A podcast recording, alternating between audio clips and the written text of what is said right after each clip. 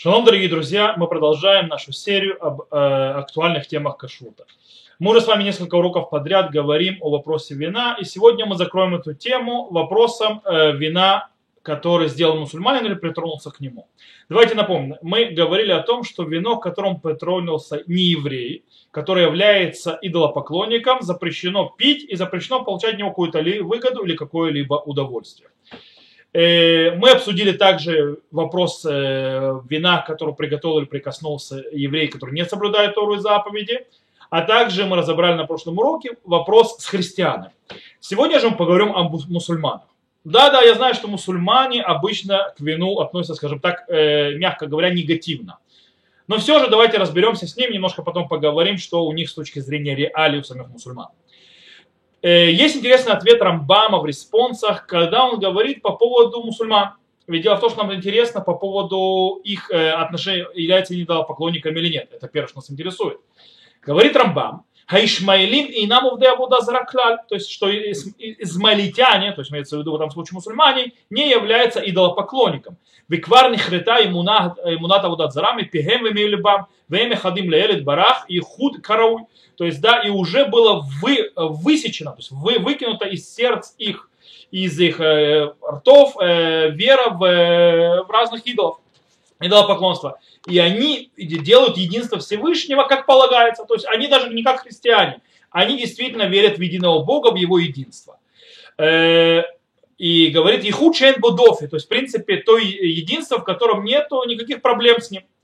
Э, и даже когда Рамбам продолжает и говорит, что если человек, говорят, что у этого человека в доме, в котором он молится, есть предметы идолопоклонства и так далее, или сохранились какие-то вещи, которые связаны с идолопоклонством их предков, из измалитян так называемых, Э, то в этом нет никакой проблемы, потому что даже если они будут склоняться перед ними весь день, то есть ничего не делать, по-настоящему сердца их не небеса, и они верят в единого Бога. То есть, в принципе, Рабам говорит, что арабы, э, не арабы, а вообще все мусульмане не являются идолопоклонником.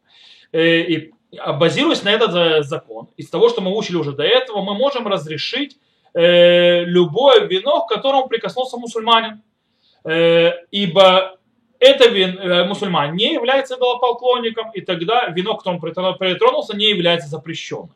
И действительно, в, э, в законах запрещенной еды, то есть в Альхот э, Махалота Сурот, Рамбам говорит на Галаху, что можно получить удовольствие или выгоду от вина, сделанного мусульманином, э, тем более, если он при нем притронулся, но его запрещено пить.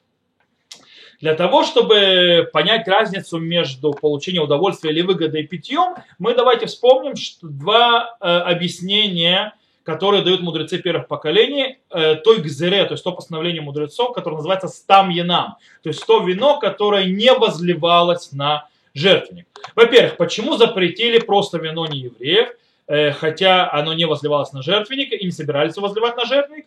из-за того, что, может быть, не еврей возольет это на жертвенники идолопоклонства. Это первое объяснение. Второе объяснение – подозрение, что, в принципе, сама проблема, когда мы вместе с ним пьем вино, может привести к близости между евреем и неевреем. И в конце концов к браку, и это евреям запрещено, и поэтому называется хатнут. И это вторая причина. Э, может быть, Рамбам считает, Рамбам, которому привели, что Э, у мусульман нет проблемы и нет то есть мы должны подозревать и бояться того, что мусульманин возольет э, вино для идолопоклонства. Поэтому нет никакого запрета, никакой проблемы получать удовольствие или выгоду от вина, который сделал мусульманин или притронулся к которому мусульманин. Но, допустим, проблема брака с ними до сих пор остается. И поэтому запрещено пить от их, вино, от их вина. Э, другие мудрецы первых поколений, как, например, Рамбан, Рашбац и так далее, э, запретили также и получение любого удовольствия и выгоды от мусульманского вина.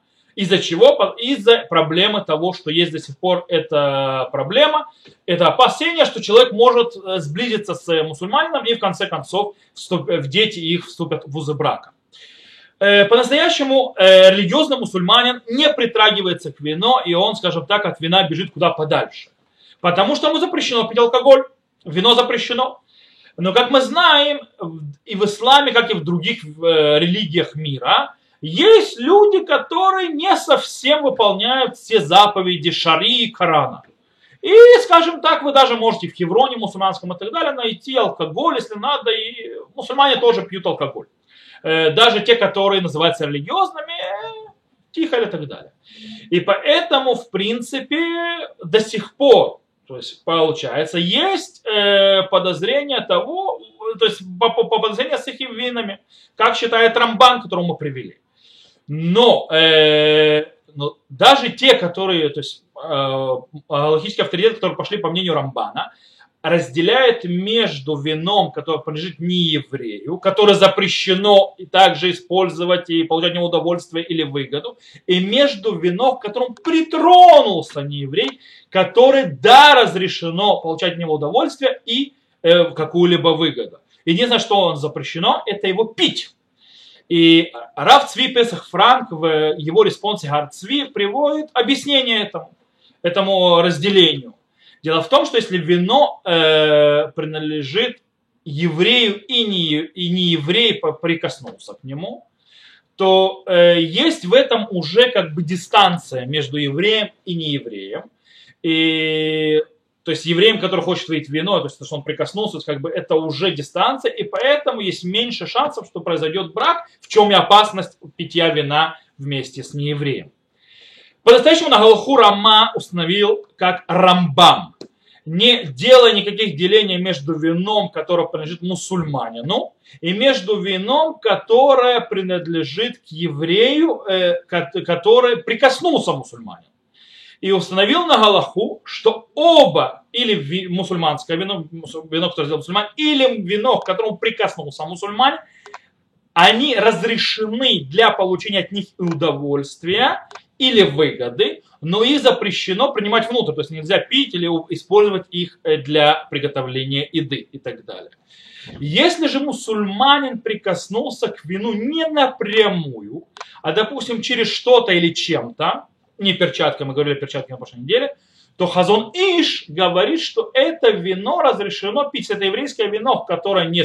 Мы говорим все это время не о вареном вине. Если к этому вину прикоснулся мусульманин, и он прикоснулся не напрямую, а как-то окольным путем, не знаю, локтем и так далее, одежда или что такое, то это вино даже не запрещает, то есть даже пить его можно, в этом нет никакой проблемы. А также, если у нас есть сомнения, притронулся мусульманин к, вину или не притронулся к вину, мы не знаем, то в этом случае Бенешхай говорит, что мы можем э, разрешить и не запрещать это вино э, для использования. На этом все. Э, мы продолжим нашу серию. Со следующего урока с вином, с вином мы закончили. На следующем уроке мы поговорим о других вещах. Всего хорошего и до свидания.